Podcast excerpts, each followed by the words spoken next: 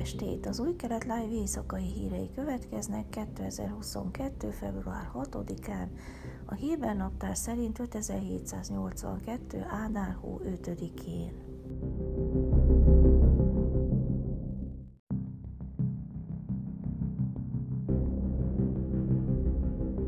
Az izraeli rendőrség nyomozást indított a vasárnap Rámléban végrehajtott halálos fegyveres támadás ügyében. A prominens Jarosi klán közötti belharcok helyszínévé váló közép-izraeli városban az elmúlt hónapokban hat családtagot, köztük egy 16 éves lányt gyilkoltak meg. A rendőrség most a 30 éves Zei Jarosi gyilkosait keresi. Jarosit holtan találták a mecset közelében, Ramle Javaris negyedében testén golyóütötte sebekkel. Halálával kilencre nőtt az arab közösségben tapasztalható erőszak áldozatainak száma 2022-ben. A 36 éves Suhaila Jarosit két hete lőtték agyon szintén Javarisban. A rendőrségnek még nem sikerült elfogni a gyanúsítottakat.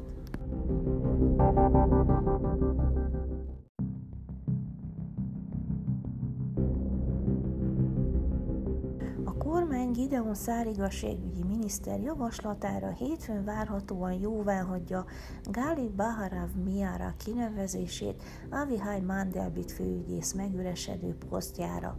Megválasztásával először töltené nő a pozíciót. Ezen kívül hétfőn a keresőbizottság által jóváhagyott két másik jelölt is bemutatásra kerül a jóváhagyási folyamat során.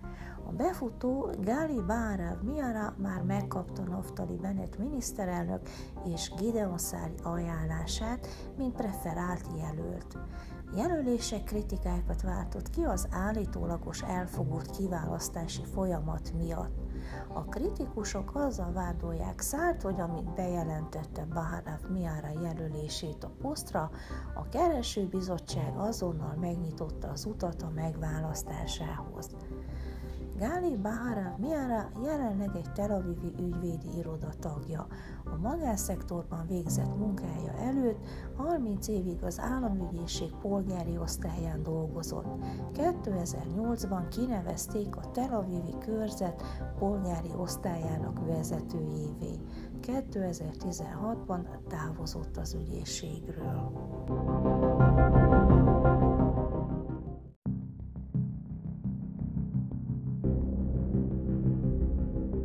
Központi Statisztikai Hivatal jelentése szerint 2021. november végén az átlagos havi fizetés 11.349 sékel volt, ami 1,1%-kal alacsonyabb a 2020. októberi 11.472 sékelhez képest, de 0,7%-kal magasabb, mint a 2021. októberi 11.277 sékelhez képest.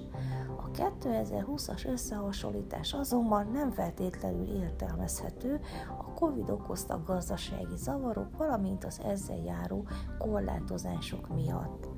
Fizetett állások száma 2021. novemberében 3 millió 820 ezer volt, ami 16,9%-kal több a 2020. novemberi 3 millió 269-hez képest, és most először haladja meg a 2020. februárjában a Covid-válság előestéjén mért 3 millió 781 ezret.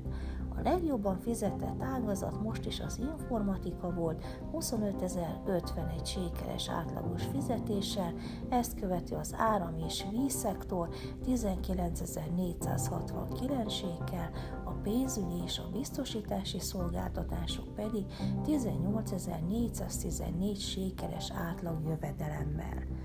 A legrosszabbul fizetett ágazat a kórház és a vendéglátóipari szolgáltatás volt 5372 sékeles átlagfizetéssel.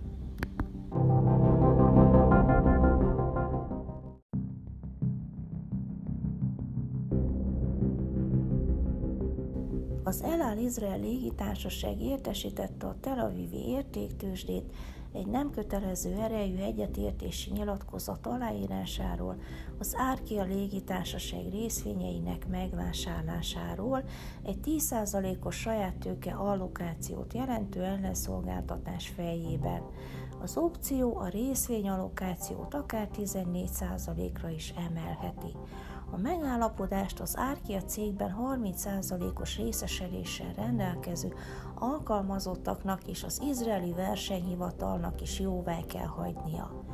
Az akvizíció révén, amennyiben létrejön, a 85-120 millió sékelt érő árkia az eláll leányvállalatává válik, és az ügylet kiköti, hogy külön márkaként saját személyzettel folytatja működését, valószínűleg az eláll olcsó fapados ágazataként.